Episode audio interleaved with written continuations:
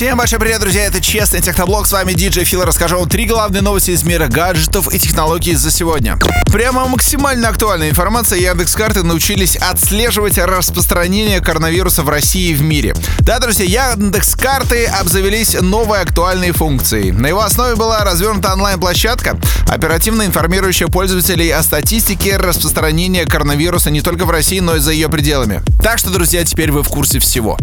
Компания Huawei представила первую ласточку своей серии Huawei P40. Это будет P40 Lite. Напомню, что полноценный флагман P40 должны представить 26 марта, если ничего не изменится. Ну а в России представили P40 Lite и P40 Lite E. В первом у нас 4 камеры сзади, во втором 3. Huawei P40 Lite получил дисплей 6,4 дюймов Full HD+.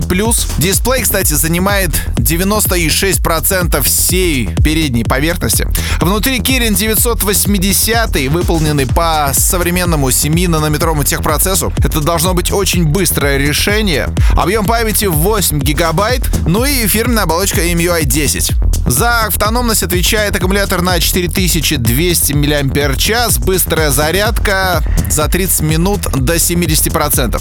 Huawei P40 Lite обойдется в 19 990, а P40 Lite E обойдется в 12 990. И компания Realme, это еще один очень интересный китаец, представил в России свой новый смартфон C3. Во-первых, это первое в мире устройство на базе игрового процессора MediaTek Helio G70. Сзади у нас тройной модуль камеры, дисплей IPS 6,5 дюймов, и все это защищено горел глаз третьего поколения. Здоровенный аккумулятор на 5000 мАч, соответственно, у вас телефон может работать сутки, двое, может быть даже и трое. Версия на 3 гигабайта памяти плюс 64 встроенной будет оборудована модулем NFC. Ну а на этом у меня все. Это был Честный Техноблог. Меня зовут DJ Фил. Берегите свои гаджеты, они прослужат вам долго.